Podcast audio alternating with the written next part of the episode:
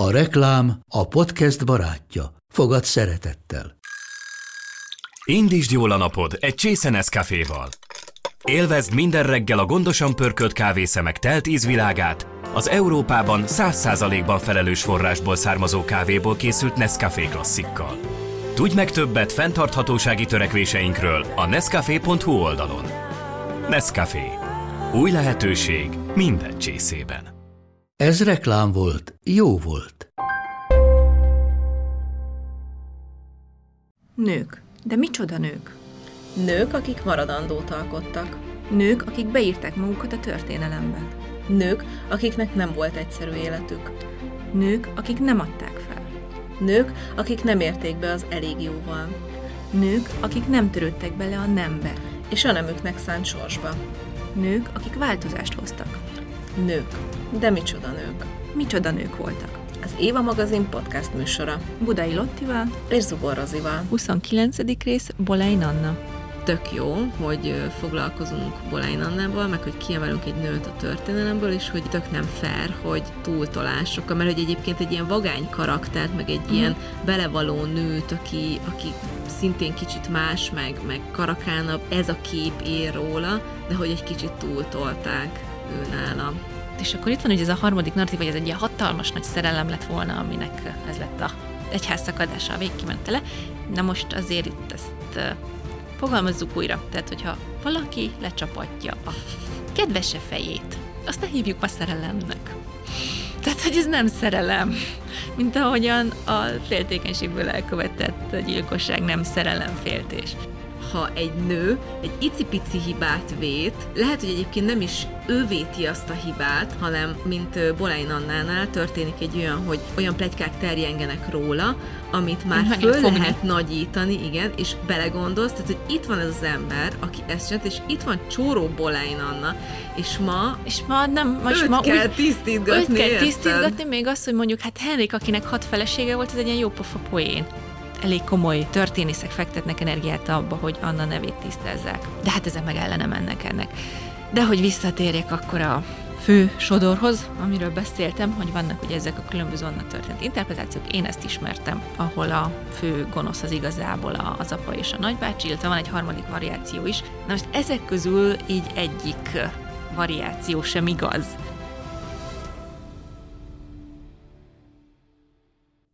Bolány Annáról fogunk a mai részben beszélgetni, akinek nagyon örülök, és egy kicsit nagyon is félek, mert hogy természetesen elég nagy Tudorok sorozat rajongó voltam, és egy kicsit ironkodtam, pironkodtam, amikor olvastam a vázlataidat, meg azt, hogy miről fogunk itt beszélgetni, illetve milyen ö, dolgokat fogsz tisztába tenni itt a mai mhm. adásban, de mentségemre szóljon, hogy egyébként én mindig Team Bolein Anna voltam, mert hogy egyébként abban a sorozatban nekem tetszett úgy is a karaktere, hogy nem olyannak lett beállítva, mint amilyen ő egyébként valójában, de erről mindjárt fogunk beszélgetni, mert hogy az elmúlt hetekben, hónapokban elég sokszor jött így köztünk szóba Polein Anna, mert hogy elkezdtél foglalkozni vele, a micsoda szajhák voltak kapcsán is, és akkor igazából nem is terveztük, nem erre az évadra nem, Polein nem, nem, nem, nem. Spontán jött szóba, hogy annyira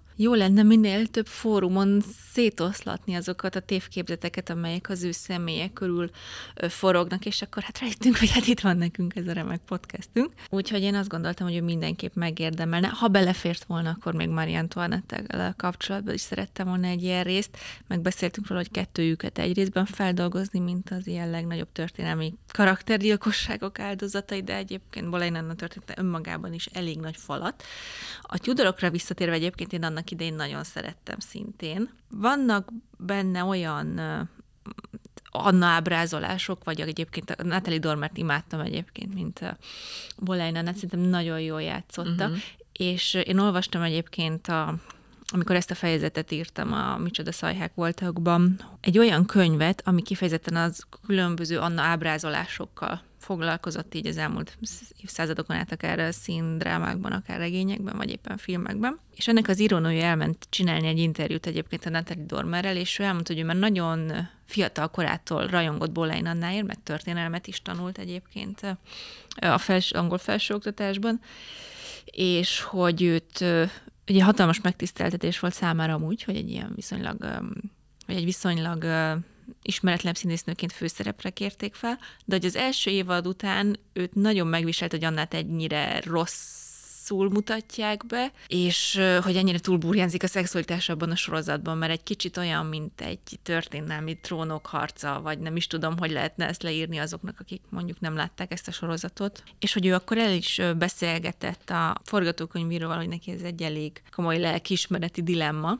és akkor ezért kerültek be már a mon- részben ezért kerültek be a második évadba olyan jelentek, ahol például Anna kirak egy angol nyelvű bibliát az udvarhölgyének, és felsz felszólítja őket, hogy olvassák ezt, mert ez a legfontosabb tevékenység, amit űzhetnek, tehát hogy ki domborítják olyan oldalait is, amikről mi itt beszélni fogunk. És egyébként megint meg kell, hogy említsem a mi Fodor Marcsi barátnőnket, ugyanis ez valahol vele kezdődött, körülbelül egy éve 20-21 nyarán volt, hogy beültünk valahova beszélgetni, és ott a, a vége felében mindig ilyenekről szoktunk ezt még cserélni, hogy megkérdezte, hogy uh, olvastam-e a... Magyarul az a címe, hogy 500 évnyi hazugságból egy Anna történt, egyébként egy angol nyelvű könyv, és hogy uh, majd olvasom-e feltétlenül, ha a kezembe akad, mert hogy ez a szegény Bolein Annának a történetét meséli el. És megkérdezte tőlem, hogy én egyébként mit tudok Bolein Annáról, és én azt a változatát véltem ismerni az ő történetének, hogy ő egyébként nem akart volna se királyi szerető, se királyné lenni, ellenben a roppant ambiciózus apja és nagybátyja rávették, hogy férkőzön a király közelébe is legyen az ágyasa és aztán innentől többféle variáció létezik a folytatás. Az egyik szerint Adnának szállt a fejbe a dicsőség, és akart királyné lenni, vagy a nagybátyjáik, nagybátyja és az apja kaptak vérszemet, és akarták egészen a trónig lögdösni. Ettől a durvább változat az, hogy Anna egyébként egy roppant szábító és ambíciózus teremtés volt, aki kipécézte magának a királyt, és így félreállított mindenkit az útjából, többek közt mondjuk a saját testvérét is, ahogyan ez Filippa Gregorinak a másik Bolein című könyvében, illetve az abból készült készült filmben megjelenik, amire, hogy egy kicsit elkanyarodjak az eredeti témától, én nagyon ki vagyok akadva, mert mondjuk a Fehér Királynét én nagyon szerettem tőle, de az, ahogyan ő Annát bemutatja, az az őt nagyon gyűlölő történészek nek az interpretáció és az utolsó plegykát is igazként mutatja be a filmben. Például az, hogy mondjuk az ő testvérének Máriának született volna gyereke Hendriktől, erről nem lehet tudni semmit, meg azt hiszem a, a filmben majdnem lefekszik a saját testvérével, annak a könyvben talán le is fekszik, uh-huh. és hogy most nyilván én is történelmi regényeket írok, és minden könyvemben van fantázia, de hogyha ez nem nyilvánvaló, hogy hol válik el a valóságtól, én azt azért jelzem, vagy, mhm. vagy kommunikálok róla, még mondjuk interjúkban Filippa Gregory mindig hangsúlyozza, hogy ő magát történésznek tartja. Azt hiszem egyébként a 19. századi romantikus irodalom története szakterülete, tehát nem egészen a, a Tudorkor, mindegy. A lényeg, hogy ő mindig azt kommunikálta magáról, hogy ő mindig a tényekhez ragaszkodik a munkája során, és ez innentől ez azért nagyon megtévesztő, és ez azért is probléma, mert az elmúlt években, évtizedekben elég komoly történészek fektetnek energiát abba, hogy Anna nevét tisztázzák. De hát ezek meg ellene mennek ennek. De hogy visszatérjek akkor a, a fő sodorhoz, amiről beszéltem, hogy vannak ugye ezek a különböző onnan történt interpretációk. Én ezt ismertem, ahol a fő gonosz az igazából az apa és a nagybácsi, illetve van egy harmadik variáció is, még ez a legromantikusabb, vagy az Annával legelnézőbb, hogy Anna és a király 8. Henrik egymásba szerettek, és hogy ez egy akkora szerelem volt, hogy a király nem tudott lemondani a lányról, és még a saját feleségét is félreállította, és hogy az egyházzal is szakított, most aki annyira nem ismerős ugye az angol történelemben, 8. Henriknek volt egy felesége, Aragóniai Katalin, spanyol király lánya, későbbi spanyol királynak a nagydénye. Út úgy vette feleségül, hogy korábban az ő bátyjának volt a, a hitvese, csak miután ő meghalt, hogy ne vesztenek el a diplomáciai viszonyok, a Artur után a Henrik vette el a nála pár évvel idősebb Katalint, aki viszont nem szült neki gyereket, pontosabban nem tudott fiúzt szülni neki, csak egy, egy lányuk maradt életben a számtalan vetélés és halvaszülés közepette, és utána elfogyasztott még öt feleséget. És hát ugye Anna az, aki miatt, mint hogy az egyház nem engedélyezte, hogy ő érvénytelenítse a házasságát az első feleségével, ugyanis Henrik talált egy passzust a Bibliában, miszerint az a házasság, amelyik úgy köttetik, hogy valaki leleplezi a fivéremesztenségét, az az együtthál az ő feleségével, vagy hát özvegyével, az a házasság magtalan marad, és akkor itt ebből indította el ezt a procedúrát, hogy ő bebizonyítsa, hogy igazából a fivére már elhált a házasságot Katalinnal, ami alól egyébként a pápa adott annak idején egy felmentést, tehát hogy jogilag ez egy teljesen érvényes házasság volt, de hát ugye a történetet elromantizálók szerint erre is a hatalmas és megetetlen szerelem vette rá Henriket. Na most ezek közül így egyik variáció sem igaz. Továbbiakban pedig, hogy folytatódott ez a házasság, hogyan romlott meg, illetve mi okozta Anna halálos ítéletét, ugye megoszlik azok az, a attól függ igazából ki mennyire tette magáéval különböző történelmi interpretációkat, hogy az volt-e a vétke, hogy nem szült fiút, hogy megcsalta Henriket, hogy ő beleszeretett valaki másba, vagy hogy lefeküdte a saját fivérével. Kettő dolog jutott ezzel kapcsolatban a szemben. Az egyik az, hogy egyébként én tök ki vagyok sokszor attól, amikor nem tudom egy ilyen filmnél, sorozatnál, könyvnél, hogy akkor, amikor így azt mondják, hogy XY-nak a regényes élete, hogy oké, okay, de hogy így akkor most olvasok egy könyvet, vagy nézek egy uh-huh. filmet, vagy egy sorozatot, hogy akkor utána akkor fogjam a Google-t, és akkor így, tehát hogy így tök jó lenne, hogyha ezeket így helyre raknák, mert hogy lehet, hogy egyébként én nem vágom az angol történelmet, és nem tudom, hogy egyébként itt ennek a jelenetnek az első fele igaz, vagy a második fele az igaz, és hogy szerintem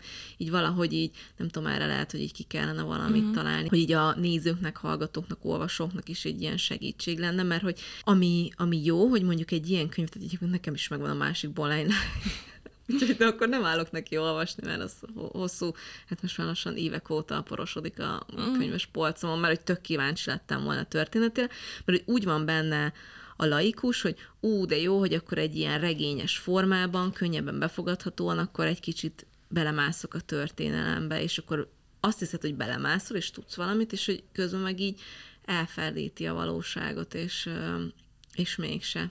Ez az egyik dolog, de ezt például te a könyveidben tök jól csinálod, mert hogy így tök érzem, hogy akkor mi, mi a valóság, meg mi nem. Szóval, hogy így... Ne... Igen, egyébként szabad ne feled, én épp ezért írek úgy, írok úgy híres emberekről, vagy nem tudom, Madame Pompadourról, uh-huh. vagy 14. Mhm. Lajosról, vagy másokról, hogy ők mondjuk háttérszereplők. Uh-huh. Mert hogyha ő lenne az én karakterem ahhoz, hogy az ő életének a leírását cselekményessé tegye, mindenképp kéne belevinnem olyan dramaturgiai elemeket, vagy mellékszeket, amik nem valósak feltétlenül, de így, hogy ők a háttérkarakterek, ez, ez sokkal, mert, mert egyébként meg a cselekményt úgy szövöm, ahogy akarom. Tehát tud cselekményes lenni, hogy fotorzítanék a, a történeten. Egyébként ezután a, azután, hogy elkezdtem annával foglalkozni, megfogadtam, hogy ezt még komolyabban fogom venni, mert például amikor a, a parfümkészítő a legutóbbi könyvem mert írtam, abban ugye Jean-Honoré Fragonard szerepel a festő, aki Grazban született ugye a parfümgyártás városában, mint mellékszereplő, és ott ő így, mint egy mellékesen a főszereplő legjobb barátnőjének csinál egy gyereket, ami számos bolyadalomhoz vezet a sztoriban, és itt gondolkodtam is, hogy beleírjam-e a végére, hogy ez a része, ez fikció, mm-hmm. lehet, hogy gondoltam, hogy azért lehet, hogy az átlagolvasó hozzá csak tisztában van, vagy nem, és hogy például akkor úgy döntöttem, hogy nem, de hogyha lesz majd egy újra nyomás, ezt már belerakom. És ugye ennek az öt érzék sorozatnak a, a folytatását írom most a festőművészt a Renaissance Finezébe, ahol most sokkal több fantáziát viszek be, és konkrétan írok egy listát, hogy a végén majd miket kell mm. beleírni, mm. hogy így szétszállazzuk az olvasófiba, hogy na ő kitalált, erre a részére nincs bizonyíték, ez csak egy legenda, és hogy ez nem biztos, hogy igaz, és a többi. Ez de, tök jó, ezt mondtam, nagyon fontos. De mondtad, hogy van még egy. Igen, a másik pedig az, hogy, hogy emiatt meg egy kicsit ilyen düh van bennem, hogy tök jó, hogy foglalkozunk Bolány Annával, meg hogy kiemelünk egy nőt a történelemből, és hogy tök nem fair, hogy túltolásokkal, mert hogy egyébként egy ilyen vagány karaktert, meg egy uh-huh. ilyen belevaló nőt, aki, aki szintén kicsit más, meg, meg karakánabb, ez a kép ér róla, de hogy egy kicsit túltolták ő nála.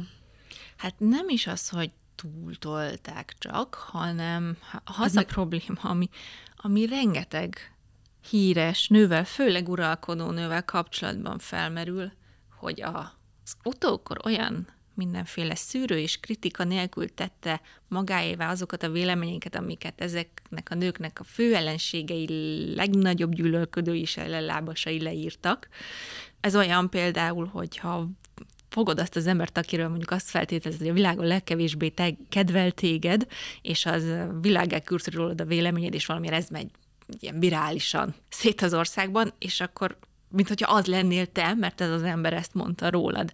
És azért az ember a hétköznapjaiban, hogyha tud, tud, tudja valakiről, hogy ez egy másik ember gyűlöl, és ez csúnyákat mond, akkor azért gondolkozik, hogy jó, hát lehet, hogy azért elfogult. De valahogy a nőkkel, meg a történelemírással ez nem működik. Tehát ott van, ott lesz például szintén a micsoda szajhákban Teodóra, a bizánci császárné, akiről nekem is úgy élte a képzetemben, illetve azt tudtam róla, hogy ő egy kurtizánból lett aztán a császár felesége is most kell rájönnöm, hogy igazából egy darab történetíró mondta ezt, akiről kifejezetten lehetett tudni, hogy Ruhelte Teodorát Kleopátrával. Ugyanezt történt igazából, és Bolajnannával is, mert hogy amit róla tudunk, azt, vagy hát a legtöbb sztereotípia, most egyébként mik ezek a sztereotípiák, hogy mondjuk ő egy kicsit ilyen szeduktív, nagyon erős szexuális kisugárzású, forróvérű nő volt, akinek a férfiak nem tudtak ellenállni, a másik pedig, vagy hát másik ilyen klisé csoport meg ugye a külsejéhez tartozik, tehát ott hogy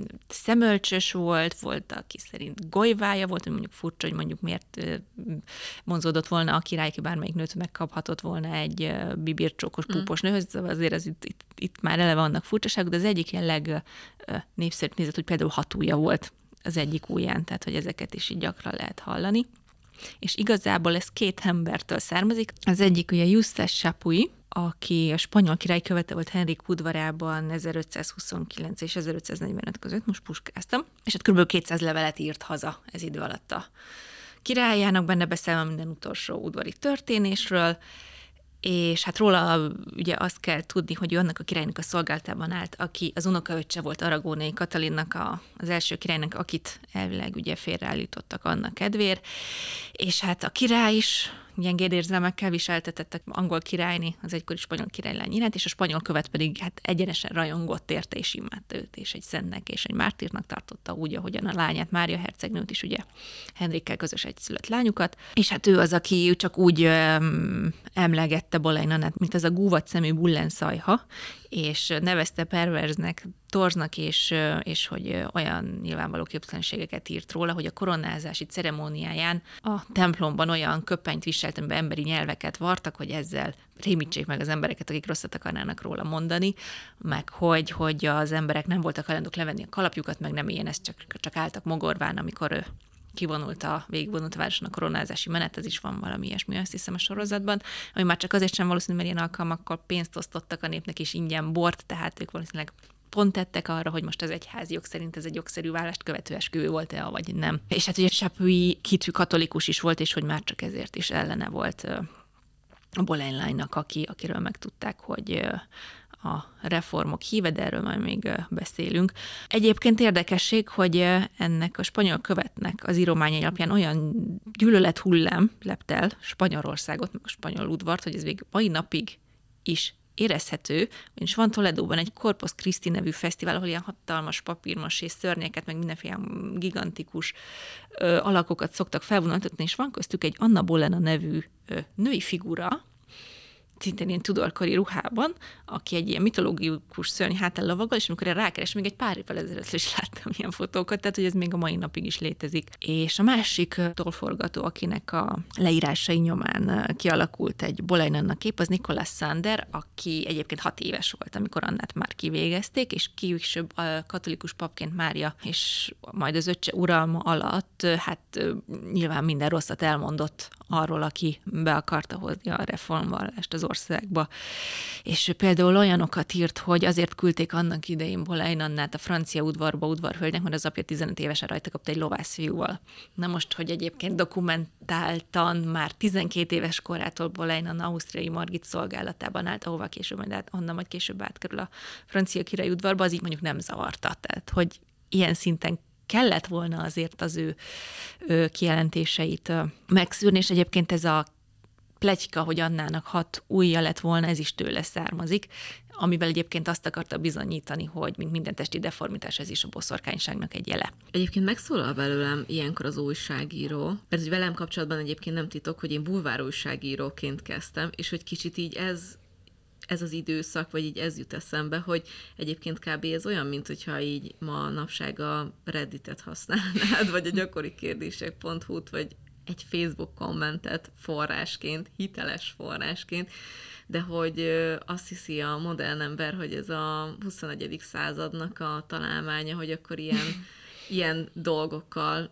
pocskondiázzuk be, meg, meg sározzuk be az emberek nevét, és hogy tök durva, hogy, hogy egy ilyen több száz évvel ezelőtti történelmi időszakot elemzünk, és akkor nyelvek a ruháról arról szól, hogy egyébként... Hát meg egyébként, így most, hogy mondod, a, például, hogy Anna meg akarta öletni az előző királynét már, amikor eltaszították, vagy Mária hercegnőt, a lányát, ilyen plegykák is terjedtek, vagy mondjuk hogy a király később, amikor már el akart válni Annától, személyesen mondta azt egy udvaroncának, hogy a királynét már megrontották Franciaországban, még mielőtt ő elvette volna. Ezeket úgy vezeti be, hogy hallotta egy megbízható udvari nemestől, aki egy másik úrtól hallotta, éppen kihallgatta a királyt, hogy azt mondta, hogy. Yes. Tehát ez kb. ez olyan szintű, mint amikor valaki azt mondja, igen, hogy hát a neten olvastam, hogy.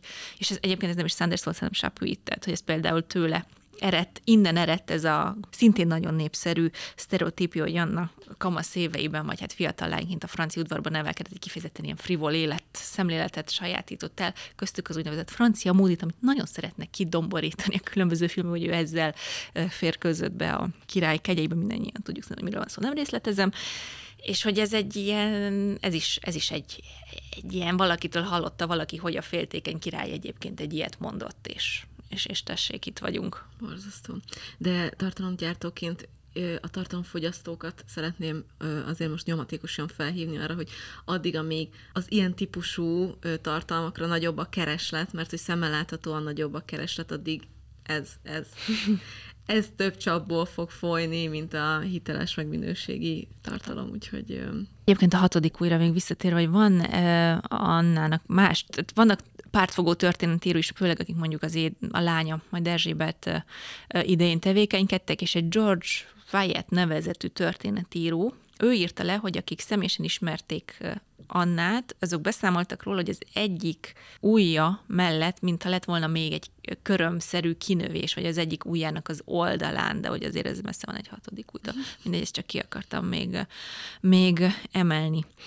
És arra a gondolatra egyébként, hogy mondjuk ő királyné akart volna, és ezt az egészet kezdett, szintén a Marcsi világított rá, hogy ez önmagában mekkora képtelenség, és azért ezzel is egyet kell értsek, mert hogy azért azt is látnunk kell, hogy az 1500-as évek Angliájában még egy olyan világkép uralkodott, ami eléggé távol áll a mi paradigmántól, ahol, ahol bárkiből bármi lehet, és mhm. egyelőnek születünk, és, és miénk a világ. Tehát ott az egy nagyon szigorú társadalmi rend volt még hozzá egy Isten meghatározott rend, ahol a jobbágynak, a parasztnak, a lovagnak, a nemesnek, a királynak meghatározott feladata volt, és meghatározott helye volt, és erre a helyre őt maga az úr rendelte, és az, hogy ebből ne lépjen ki, és ezt mondjuk csak viselje el, és reménykedjen abban, hogy majd esetleg a Mennyországban nagyobb boldogsághoz jut. Tehát ez volt az alapja az egésznek.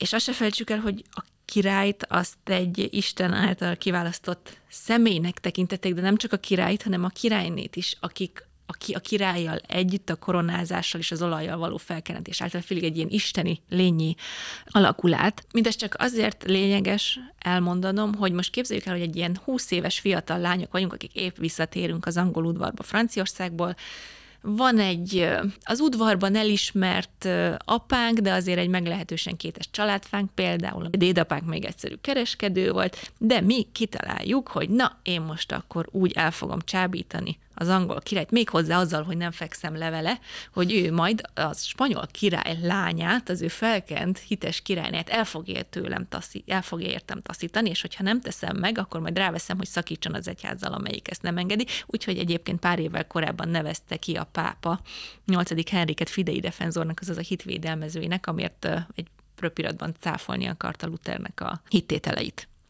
Tehát, hogy ez ehhoz, hogy egy fiatal lány ebben a környezetben ezt gondolja, ahhoz azért nem nagyot kellett támadni, hanem egy kicsit ilyen tévképzetesnek kellett volna lennie, de az apjának is, hogyha ő ezt azt találja ki, hogy na most ő a saját lányából majd királynét fog csinálni, és valószínű egyébként, hogy az apja sem támogatta ebben Annát, és e, erre például utal, hogy szintén Sapuinek volt egy levele, amiben arról írt, hogy már a koronázásra készülő Annát az apja arra intette, hogy olyan ruhát varrasson, ami elrejti a terhességét, mert ugye már egy pár hónapos terhes volt, amikor végül a koronázásra sor került és hogy ne kérkedjen a helyzetével, inkább becsülje meg. És akkor erre azt azt hogy hát ha az apjám múlt volna, akkor sosem került volna én kivételezett helyzetbe. Tehát, hogy valószínűleg a kezdeti öm, hívjuk kapcsolatnak, a kapcsolat kezdetén Thomas Boleyn valószínűleg ellenezte ezt a, e, ezt a viszonyt, vagy hát nem is volt viszony, tehát ezt a, a király érdeklődését Anna iránt, de hát Csapüi ezzel is csak azt akarta alátámasztani, hogy, hogy Anna milyen elbizakodott volt, nem egyébként Thomas Boleyn akart mosdatni, mert hogy amúgy az egész Boleyn megvetette. Tehát most ennyit arról, hogy ezt Anna akarta, ennyit arról, hogy ezt Thomas Boleyn akart, és akkor itt van, hogy ez a harmadik narratív, hogy ez egy ilyen hatalmas nagy szerelem lett volna, aminek ez lett a egyház szakadása a végkimenetele. Na most azért itt ezt fogalmazzuk újra. Tehát, hogyha valaki lecsapatja a kedvese fejét, azt ne hívjuk ma szerelemnek. Tehát, hogy ez nem szerelem, mint ahogyan a féltékenységből elkövetett gyilkosság nem szerelemféltés. Tehát, hogy, hogy, hogy, hogy, hogy ezt a narratívát is szerintem így most már tényleg ideje elvetni, a, hogy ez egyébként ebben az 500 év hazugságban is nagyon frappánsan meg van fogalmazva. De a lényeg, hogy akkor végül is hogy mi történt, hogyan került össze ez a két ember, és hogyan lett annából királyné. Hát úgy, hogy a Henrik egész egyszerűen bekattant. Őt egyik pillanatra a másikra egy ilyen megszállott tudom, láz kerítette hatalma, hogy neki Bolein annak kell, őt meg akarja szerezni, és egyszerűen egészen ezt eltolta a falig, odáig, hogy akár szakít a feleségével is, meg az egyházával is. Ahogyan ezt egyébként egy ilyen tipikus narcisztikus személyiségzavaros férfi szokta tenni, és most ha bárki felsóhajtana, hogy megint ez a narcizmus, ami, amit most az más lapra tartozik egyébként, hogy most ez egy napjunkban gyakoribb korkép, vagy csak jobban észrevehető, vagy csak többen éberek rá, és ezért halljuk egyre többen, de most a lényeg az, hogy ez nem egy ilyen öt jel, amiről felismerhetsz egy narcisztikust című cikk alapján, amik mondjuk magazinokban szoktak megjelenni, állítják ezt történészek, hanem, hanem Henrik tettei és cselekedeti alapján, amiket között már van azért gyanús bőven azelőtt, hogy, hogy mondjuk Annát megismerni, és azért azt is hozzá kell tenni, hogy az, ahogy egy királyi gyereket felnevelnek, az azért eleve a meleg ágya egy jó kis személyiségzavarnak, tehát hogy eleve egy kisfiú, jobbára kisfiú úgy nő fel, hogy szoros lelki kapcsolatot nem alakíthat ki az anyjával, de gyakorlatilag senkivel, majd abból a női környezetben nevelkedik 7-9 évesen kiragadják, és oda vetik katonáknak, közben meg azt súlykolják belé, hogy ő egy kivételezett Isten által kiválasztott lény, tehát, hogy ebbe egészségesen felnőni eleve lehetetlen, és azért Henriknek pluszban voltak még nehézségei, mert ugye neki volt a fivére az Artúr, aki az első számú örököse volt hetedik Henriknek, aki viszont aki, és hát addig Henrikről lényegében tudomást se vettek, ugye ő volt a spare az er mellett, ugye a tartalék az örökös mellett, aztán amikor Artúr váratlanul meghalt, akkor mindenki rávetette magát, és elkezdték rettenetesen félteni az egészségét, tehát ki egyrészt elizolálták mindenkitől, minden barátjától, játszópajtásától, aki mondjuk az udvarban akadt. Ugye ővel is ugyanazt megtették, hogy kiszakították az anyai körből, és onnantól kezdve az meglehetősen szigorú és düh kirohanásokra hajlamos apja volt rá mondjuk legnagyobb hatással, ami szintén eléggé ijesztő. Tehát, hogy így eléggé megalapozott eleve az, hogy őt így mondjuk szociopatán nevezik, és ez a rész egyébként annáról szól, nem Henrikről, de ezt annyira, annyira fontos lenne ezt is így tisztába rakni, hogy így még mindig arról beszélünk, hogy most Bolein annak kivel feküdt le, vagy most ő egy gonosz számítónő volt, és egyszerűen nem nézzünk rá ennek a férfinak a, az életére egy ilyen nagy képben, mert hát azért ennek a hat házasságnak egyike sem végződött valami jól, de hogy most ne szaladjak ennyire előre. Azért arról egyre többet olvasni, mondjuk egy ugye narcisztikus párkapcsolatot mi jellemez? Ugye általában az, hogy kezdődik egy ilyen felévelő szakasszal, amiben van a love bombing, tehát ez a szerelmi bombázás egy ilyen nagyon lángoló udvarlás, amiben a narcisztikus elhiteti a kiszemeltjével, hogy ő az élete párja, a társa, akire végre rátalált, és csak ő rávárt egész életében, amit követ, amit általában, hogyha a másik oldalról megtörténik az érzelmi idézőjelbe tett viszonzás, akkor ugye jön az egyből a leértékelés és az elhagyás, illetve hát még ugye van az a visszaporszívódás, amikor mondjuk a narcisztikus újra kapcsolatot kezd keresni, úgymond az exével, tehát hogyha azok halottak, vagy megöltem őket, vagy engem éltek túl, akkor az, az nehéz, tehát ez a visszaporzívódás mondjuk Henriknél elmaradt. De az az igazság, hogyha megnézzük neki, az összes mondjuk úgy párkapcsolatában vagy házasságában ez megtörtént. Most nem tudjuk, hogy milyen volt a viszonya a fiatal években Alagóniai Katalinak, egyébként egy pár évvel idősebb volt nála, lehet, hogy ez imponált is neki, de onnantól kezdve az összes leendő feleségéből egy ilyen mániákus lázzal vetette bele magát, tehát hogy egyik pillanatról a másikra hatalmas szerelem robbant. Anna iránt is akkor ő volt a minden, aztán ugyanezt megtette Jane Seymourral, utána Clévey Annába gyakorlatilag egy festmény alapján szeretett bele, és rohant őrült vágtában a lányhoz, hogy őt mielőbb láthassa, ez is egyébként egy érdekes sztori. Utána ez megtörtént a, a Catherine Howard-dal, és még a még, még a végén a pár Katalinnal is. És nagyon érdekes egyébként, hogy csak azokat nem végeztette ki, akiknek mondjuk a halál egy diplomáciai bonyodalmat okozott volna. Tehát aki közrendű volt, az a, ugye a Bolein Anna és a Catherine Howard, őket nyaktiló alá küldte, miután megtörtént a leérdekelődés. Pár Katarin ugye túlélte, de őt is kis hián még börtönbe küldte, már szövegezte ellene a lefog, elfogató parancsot állítólag a túlzott protestáns nézetei miatt, és hogy Katalin az utolsó pillanatban vetette a Henrik lába elé magát, és azt mondta, hogy ő csak azért vitatkozott vele hittételeken, hogy elterelje a lábfájásáról a fájdalmat, és akkor ott az utolsó pillanatban megkegyelmezett neki a Henrik, aztán nagyon hamar le is betegedett és meghalt, tehát ő így úszta meg. Viszont ugye a Katal, az aragóniai Katalin, akinek az életén a spanyol kapcsolatok múlhattak, illetve a Klévei Anna, akiknek a halála mondjuk a német alföldi hercegségeket, vagy hát a német hercegségeket idegeníthette volna el, ők, ők megúzták. És csak hogy még egy ilyen bizonyíték arra, hogy mondjuk a Herrik nem Heriket nyugodtan nevezhetjük egy narcisztikus szociopatának. Azért kettő nem, nem, nem ugyanaz, majd még, még lehet, hogy erre is rátérek, de az a sztori, ahogy ő Klévé Annával megismerkedett ez is szintén van a Tudorokban, hogy ennek az a története, hogy Tom, Hans Holbein festett egy képet Klévei Annáról, ami hát beleszeretett ez alapján a kép alapján Henrik, csak hát szegény Henriket nagyon rútul lóvá tették, mert hogy a valóságban ő egy testes, helyes, mindenféle, nem tudom, csúfságok, csúfságnak leírt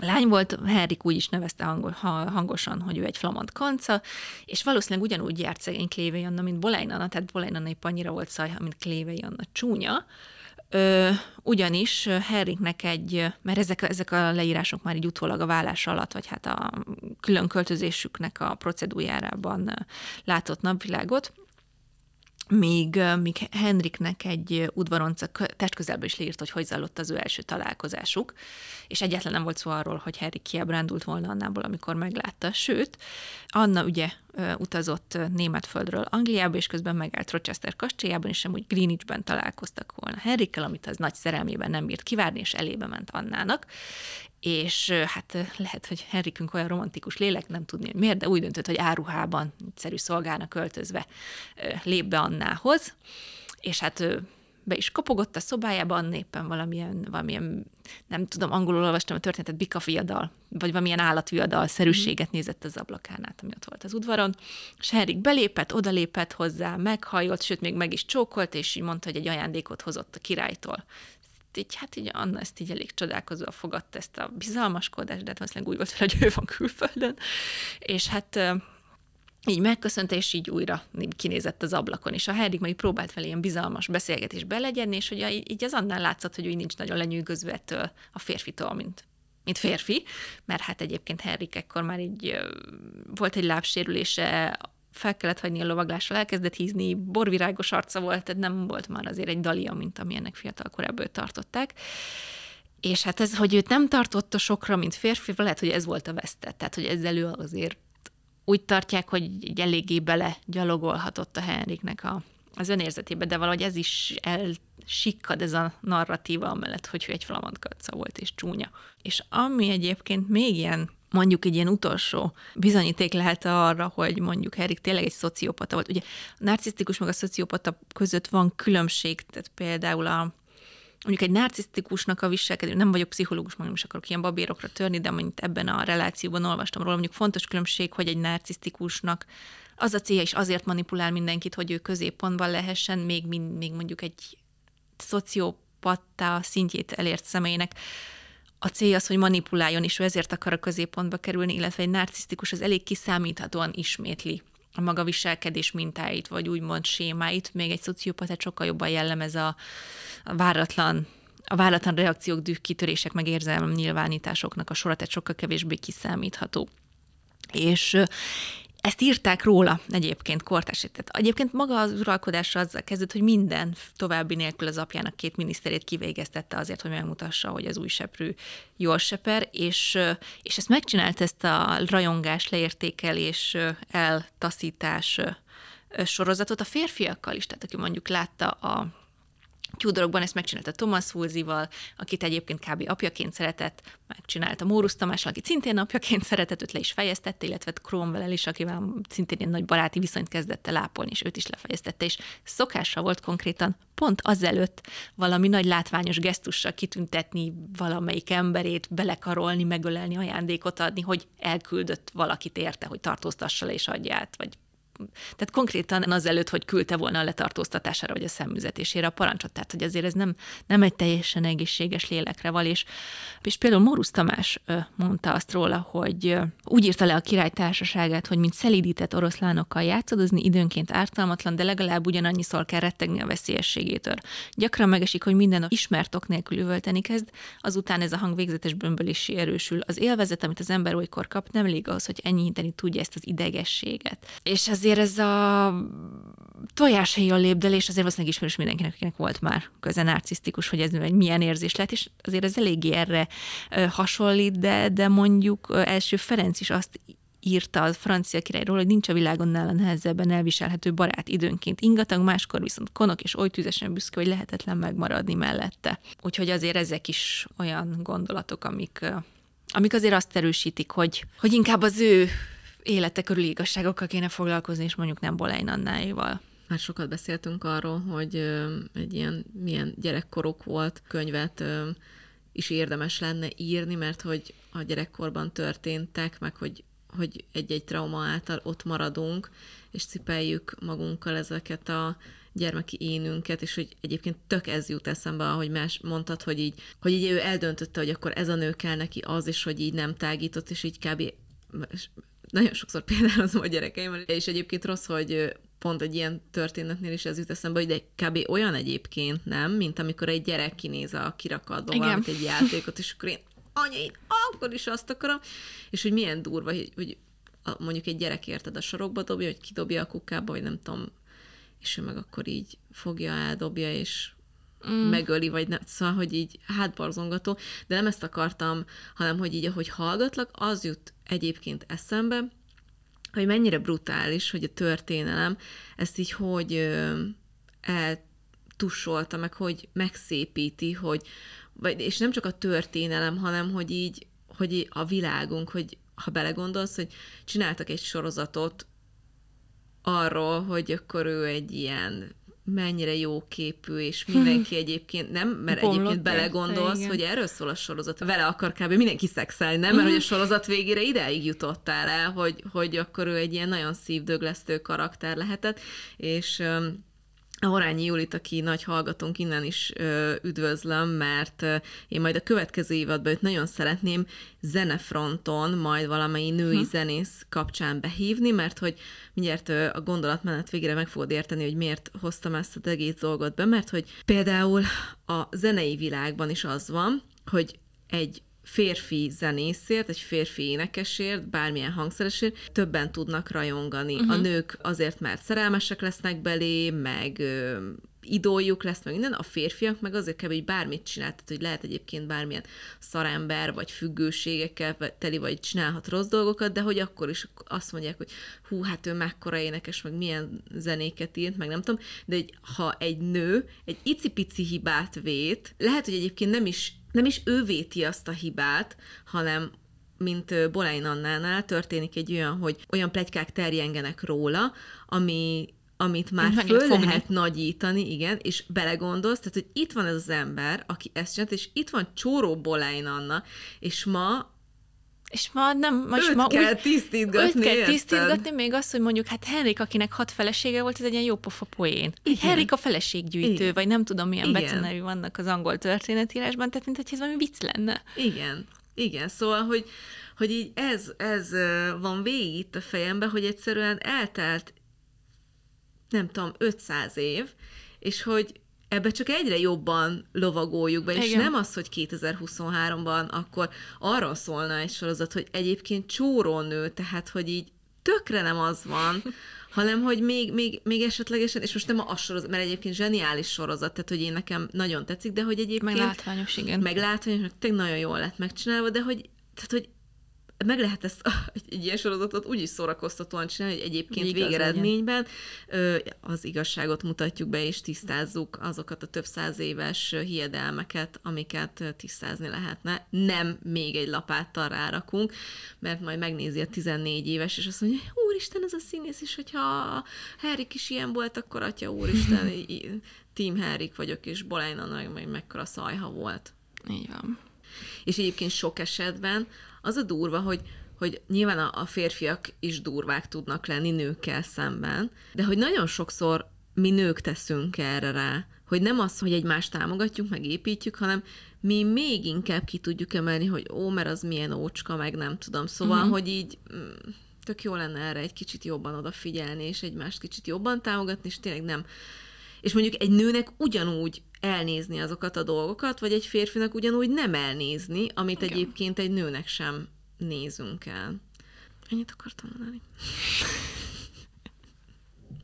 Mindig úgy szerintem, amikor Rozi fellelkesedik, és aztán Igen, Ennyit mert akartam utána le akarom csillapítani magam, hogy tud, tud elmondani ezt a sokosságot. Na de visszatérve az eredeti témánkra. Most akkor azt azért tegyük rendbe, hogy jó, akkor semmi sem igaz, és akkor végül a Hárik nézte ki Annát, de hogy akkor ebből mégis hogy lett valami. Uh-huh. Hát úgy kezdődött, hogy, tehát, hogy ez a szerencsétlen lány, először is, amikor Henry kb. szerelmet vallott neki, nem tudjuk pontosan, mikor kezdődött ez az udvarlás, valamikor 1526 elején talán. Valamikor februárban volt egy lovagi torna, amikor egy ilyen lángoló szívet ábrázoló öltözetben jelent meg, amire az volt írva, hogy ki nem mondhatom, tehát ezzel jelezte, hogy van egy új nagy szerelme. Ugye hát love bombing kezdődött, és ez, ez az Annát úgy megrémisztette, hogy hogy ő elutazott, tehát ő egy egész évre eltűnt az udvarból, és visszavonult a, a családnak a híveri birtokára. Több oka is lehetett, tehát, hogy voltak előtte mondjuk rossz példák, és érdekes, hogy egyébként nem volt annyira rengeteg sok szeretője, mint gondoljuk, tehát, hogy ahhoz képest, hogy ilyen nagyon bővírő királynak ismerjük, van a feleségén kívül talán még öt nő, akiről tudjuk, tehát mondjuk van egy 10-11-12 nő, akivel, akiket név szerint ismerünk, hogy ők szexuális viszonyt folytatott, és egyébként Anna mondott is olyat, valahol, lehet, hogy ez a peres irataiban került, hogy olyat mondott egy udvarhölgyének, hogy a király az ágyban se nem, se nem aktív, se nem művelt. Uh-huh. Tehát, hogy meg nem is volt jó, meg annyira nem is volt magas libidó szinten megáldva, mint ezt így az utókor tartja róla. De hát a lényeg az, hogy Anna nem kívánta a szeretők számát eh, gyarapítani, hanem, hanem ugye elment az udvarból, és onnan pedig Henrik elkezdett neki leveleket írni. Összesen 18 levél maradt fent, amit Anna és Henrik váltottak. Ezek közül azok maradtak fent igazából, amiket Henrik írt Annának. Ez a, a lánynak ugye a személyes tárgyai között megmaradt. Valószínűleg, amikor mindenféle bizonyítékokat akartak ellene összehordani az eljá, peres eljárás alatt, valaki akkor vihette el ezeket a leveleket, amik érdekes módon a Vatikánban őriződtek meg, míg a Henrik megsemmisítette azokat, amiket Annától kapott, tehát a válaszait nem ismerjük. De ezekben a levelekből további probléma, hogy egyébként nehéz őket sorba rakni, tehát hogy mikor születtek, de azokat, amik valószínűleg akkor írt, amikor a lány Híverben élt, ő pedig Londonban, akkor a legtöbb levél az egy szemrehányásra kezdődik, hogy a lány miért nem válaszolt neki. Uh-huh. Tehát meg se várta, hogy válaszoljon, vagy a, tehát Anna nem válaszolt. Meg például, hogy visszautasította azt az ajánlatot, hogy legyen ő a metre szantitre, tehát hogy a hivatalos kegyenc nőt, meg van benne olyan fordulat például az egyik levélben, amiben azt írja Herik, hogy hát nem is tudja, hogy mire véje a lány szavait, elutasításnak, ahogy az tűnik, vagy az előnyére, ahol ő máshogy értelmezi. Tehát, hogy ezekben a levelekben azért benne van, hogy ez a, ez a lány, ez így elutasította a királyt, uh-huh. meg nemet mondott. És erre mondják mondjuk például történetek, hogy hát ez volt a taktikája.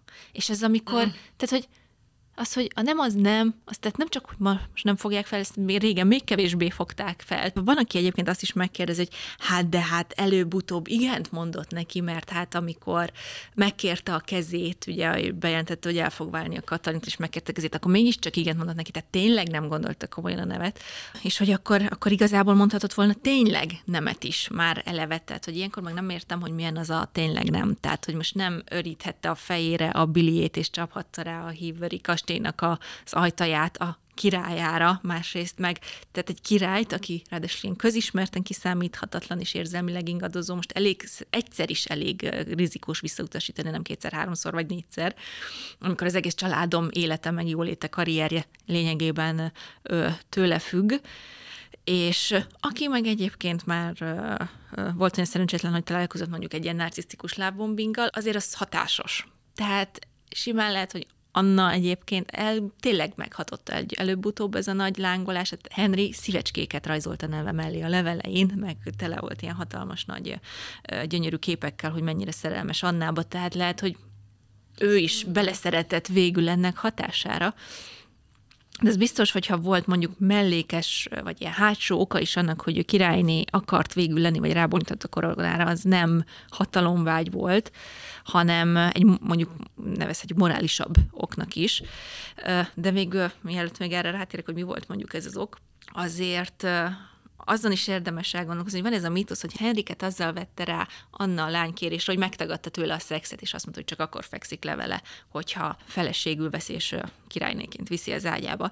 Na most egyre sokkal valószínűbb, hogyha valaki itt tartózkodni akart a szextel, az Henrik volt, tehát főleg onnantól kezdve mondjuk eldöntötte, hogy Katalint eltaszítja és helyette új feleséget választ, mert hogy mondjuk akkor nem akarta esetleg kockára tenni az utódja legitimitását, az egy házasságon kívül születik. Aztán egyébként, hogy miért is feküdtek le valószínűleg megvan egyébként a dátum egy pár hónappal azelőtt, hogy tényleg egybe is keltek volna, ez valószínűleg azért volt, hát bármi lehet, azért már régóta megtartóztatták egymást, ez is lehet, hogy csak egy szenvedélyes éjszaka volt. Franciaországban történt valószínűleg, ahová Anna, Annát Henrik már úgy vitte bemutatni, mint a leendő királynét.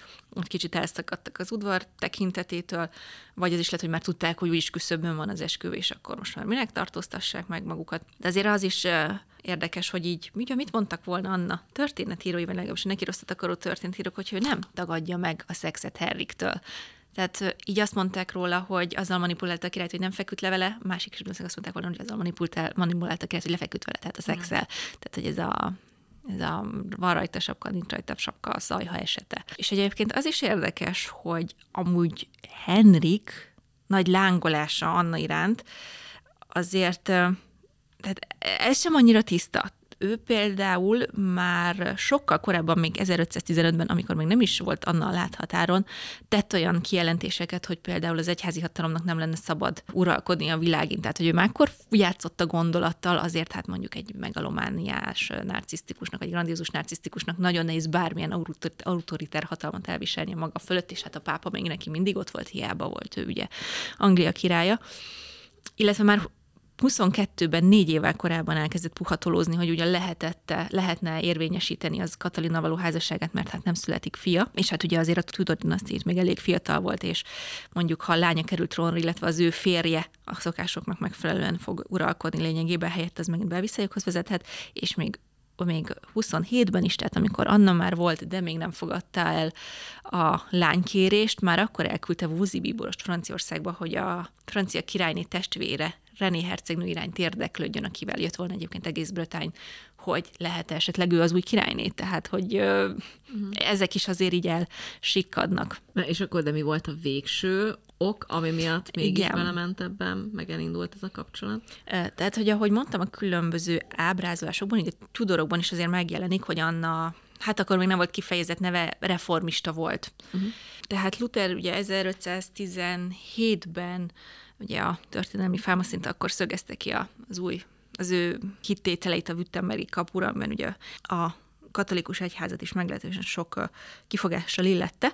Tehát ez egy nagyon új keletű dolog volt azért az 1520-as években, amiről szó volt, és az egyik legelső követői közé tartozott ennek az új irányzatnak, amit még nem is volt biztos, hogy ez most egy új vallás lesz, vagy csak a régi egy, tehát ez egy nagyon tág skála volt, hogy volt, aki az egész egyházat, katolikus egyházat el akarta törni, teljesen újat létrehozni, volt, aki csak megreformálni akarta, tehát még minden elég képlékeny volt, viszont eznek az új mozgalomnak a hívei kb. ilyen, kb.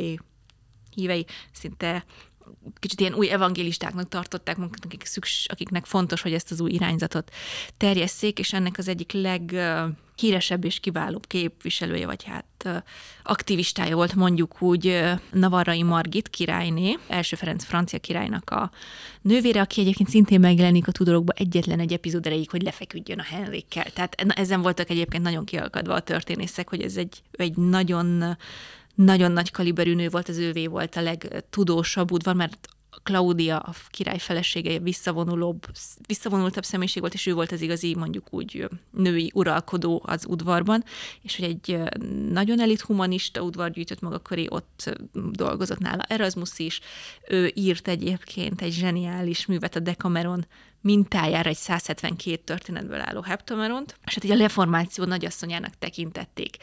És Bolein Anna, aki 12 évesen az apja, aki követ volt, révén először ausztriai Margit Burgundi udvarába került, és onnan került át valószínűleg 10 4-15 évesen a francia udvarba, hivatalosan a királyné kíséretébe, de lényegében ő Margit mellett élt, és vele nagyon jó barátságot ápolt, amit onnan is lehet tudni, hogy amikor Franciaországba utaztak volna, akkor neki írt személyesen egy levelet, hogy kérje meg a francia királyt, hogy kicsit napolják el Henrik látogatását, hogy a terhesség vagy a szülés alatt ott lehessen vele, tehát hogy egy nagyon személyes női kéréssel fordult hozzá, amit valószínűleg nem tett volna meg, ha nem alakul ki köztük egy szoros kapcsolat, de a lényeg az, hogy Anna a nagyon érzékeny éveit, meg hát a felserdülését lényegében egy nagyon erős reformista közegben, protestáns közegben töltötte, most hívjuk így. És erről a, az új vallás iránti elhivatottság, erről egyébként az is tanúskodik, hogy amikor rekvirálták a kivégzés után a magánkönyvteret, 40 olyan könyvet találtak köztük, amiért mondjuk börtön vagy kivégzés járt volna, tehát hogy olyan betiltott reformereknek a, a könyveit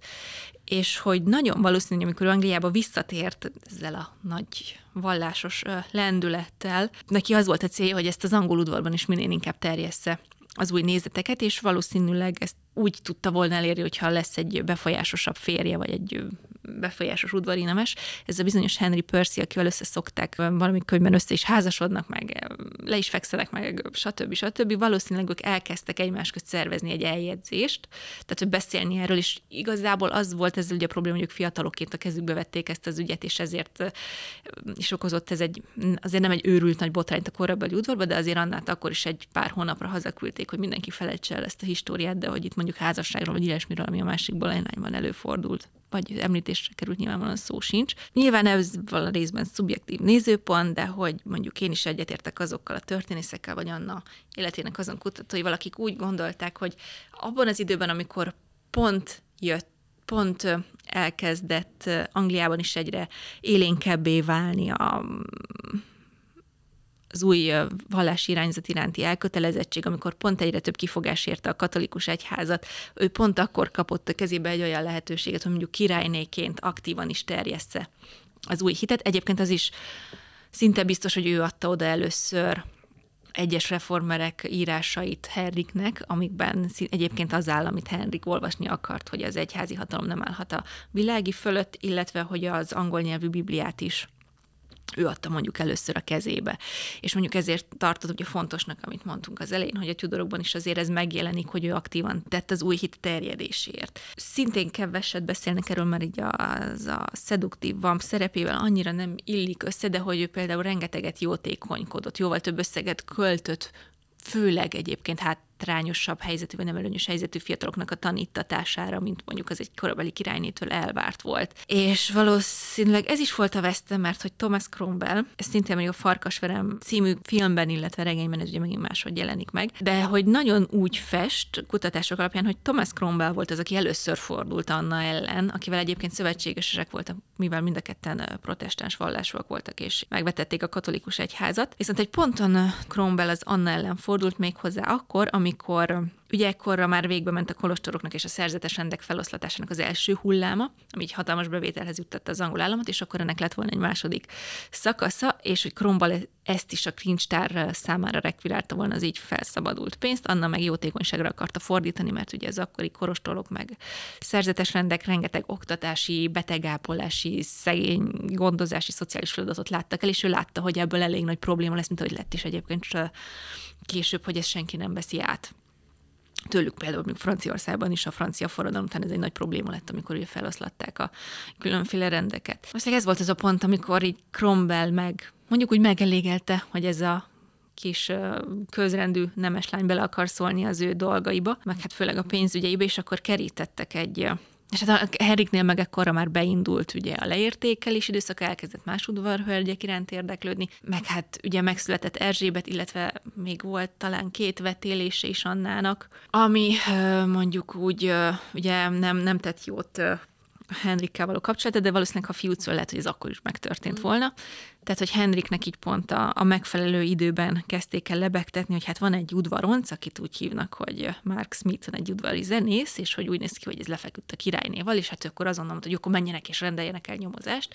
Úgyhogy Thomas Cromwell ennek alapja letartóztatta a férfit, akit 24 óráig kínoztak, és be is vallott mindent nyilvánvalóan kínzás hatására, amit csak akartak. És ezután az aláírt vállomassal Trom, Cromwell oda ment a királyhoz, éppen egy lovagi tornát néztek valahol az udvar népével együtt, és oda sukta a király füzlébe, hogy Smithen vallott és Anna ott ült egyébként mellette, de Henrik nem szólt semmit, nem mondta kérdőre, nem kezdett el dühöngeni, hanem szépen felállt, és elsétált így. Anna nézett utána, hogy hát hova megy, és soha többé nem látta viszont, mert őt meg másnap letartóztatták, és vitték a táborba, honnan meg a kivégző helyre.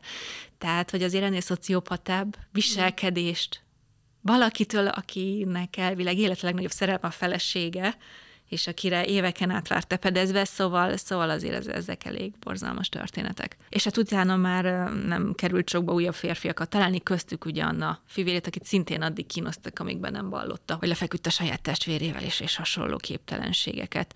Minden esetre az még Sapuit és Anna többi ellenlábását is meglepte, hogy Henrik le fogja fejeztetni a felkent királynét, tehát hogy most bármit is gondoltak az esküvőről, egy valódi volt-e a vállás, érvénytelenítés megtörtént, stb. stb.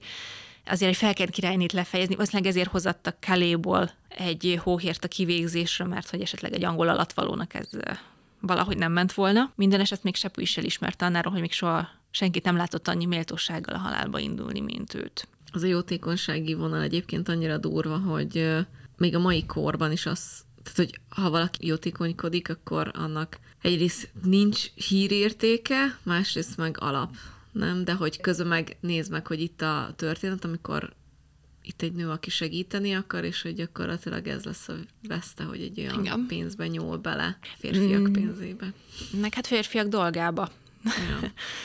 Mert tehát azért hogy mondjam, tehát hogyha volt valami bűne Annának, ahogy egyébként az összes nőnek majd, aki a könyvünkben szerepel, az az volt, hogy így nem tartotta magát a szerepelvárásokhoz. És itt is jelentősége lesz az ő neveltetésének. Margit udvarában akkoriban egy kifejezetten nagy hagyomány lett, amiről beszéltünk ennek a Querel de Femme-nak, amit ugye Christine de Pizánnak a könyve indított el, hogy most akkor a nők miért is nem egyelőek a férfiakkal, vagy hát most akkor lehetnek annyira intelligensek, mint a férfiak, képesek vagy mire, mint a férfiak, vagy nem. Tehát erről tényleg elindult egy ilyen nő kérdéssel kapcsolatos vita, ami nagyon élénk volt ott Franciaországban, és ott kifejezetten elvárták ebben a közegben a nőktől, hogy ők tudjanak értelmesen vitatkozni, tudjanak érvelni, legyenek aktív és intenzív beszélgető partnerek, és pláne itt ebben az udvarban mondjuk megkérdőjelezni a felsőbb hatalmakat kifejezetten divatos volt, hiszen a legnagyobb földi hatalmat, ugye a pápát is meg tudták kérdőjelezni. Tehát, hogy Anna úgy tért vissza, és igazából ez volt az összegszeplé Angliában, ahol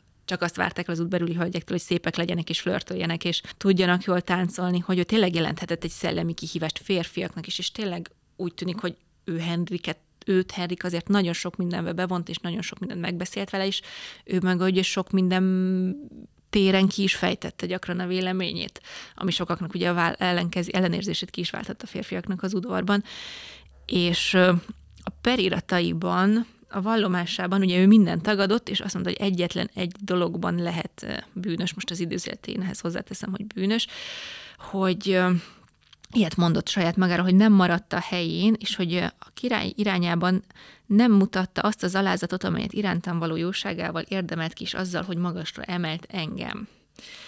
És hogy, hogy ez olyan érdekes, hogy igazából, hogy nagyon úgy tűnik, hogy ez, ez volt Annának a valódi bűne, vagy a valódi veszte, és hogy olyan érdekes, hogy ott van ugye Jane Seymour, aki teljesen ugyanaz a történet, mint Bolein Anna, tehát adva van egy király, egy nős király, egy királynével, aki már szült neki gyereket, és akkor jön egy udvarhölgy, aki úgymond kiveti rá a hálóját, tehát hogy Anna volt a másik nő, amikor ez a háromszög volt Aragóné Katalinnal, de amikor a Bolein Anna, Jane Seymour, Henrik háromszögről beszélünk, akkor Jane Seymour az, az, az valami szent, tehát hogy így őt, őt így senki nem sározta be a történelem során, meg őt így az utókor így úgy emlékezett róla, meg a történetilők is, írók is, hogy szelíd volt, és halkszavú, és jóságos, és visszahúzódott, tehát hogy pontosan azt a szerepet hozta, amit akkoriban egy nőtől elvártak, és egyébként beszédesek a mottóik is. Jane Seymournak az volt a mottoja, hogy engedelmeskedni és szolgálni, még, még annak az, hogy lesz, ahogy lesz, hadd morogjon, aki akar.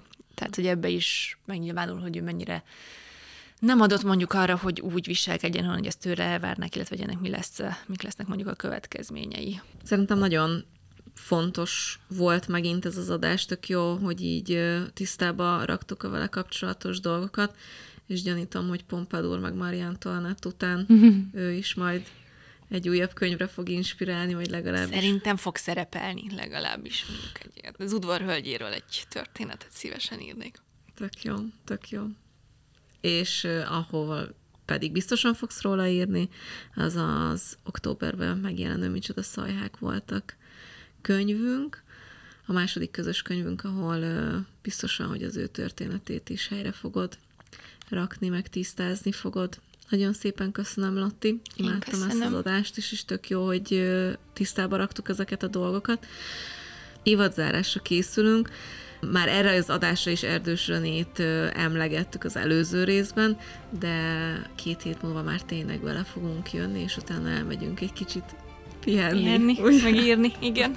megírni. Úgyhogy nagyon szépen köszönjük, hogy ma is velünk tartottatok, és kettő hét múlva újra találkozunk. Köszi, Lotti! Én köszönöm, sziasztok! Sziasztok!